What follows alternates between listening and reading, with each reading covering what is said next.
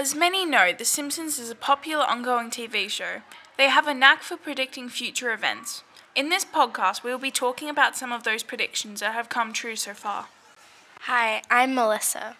Zoe, Isabella, and welcome back to Maximines.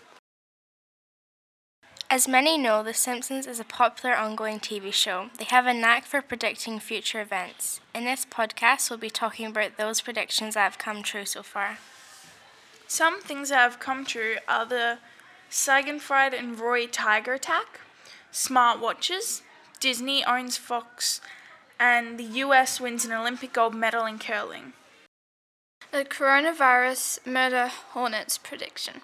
An episode in 1993 showed a Japanese factory worker accidentally spreading the contagious Osaka flu to Springfield. The town people rush to find a cure and accidentally knock over a can with killer hornets inside. In America, there was a next donating Asian giant hornet known as murder hornets was discovered in Washington.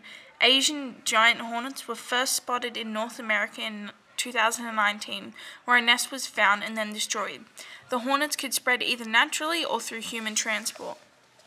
In this same episode, it shows everyone in Springfield dying to get their hands on the new fancy blenders, as juicing was a popular trend in the term. One scene shows a factory worker working in Japan coughing all over the blenders before them being packaged and shipped to the US. The Osaka flu then spreads for America. This seems like a prediction to the recent coronavirus that has been popularly spreading around America and the rest of the world. Though a writer for The Simpsons, Bill Oakley, said that the episode was based on past real life events, and it was a stretch that the episode was based on future events. The Donald Trump presidency. Yet another thing that Simpsons have predicted is Donald Trump becoming the president.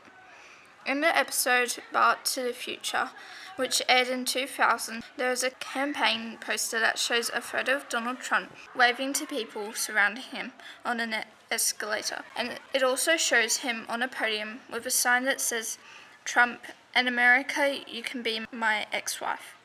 But in real life, it says, Trump, make America great again. Smartwatches. In a 1995 episode where this show is set in the future, Lisa's husband is shown speaking to a phone on his wrist. It's shown talking to his wrist like a phone, but it was on his wrist. The first smartwatch wasn't created until 2013, around 20 years after the episode was aired.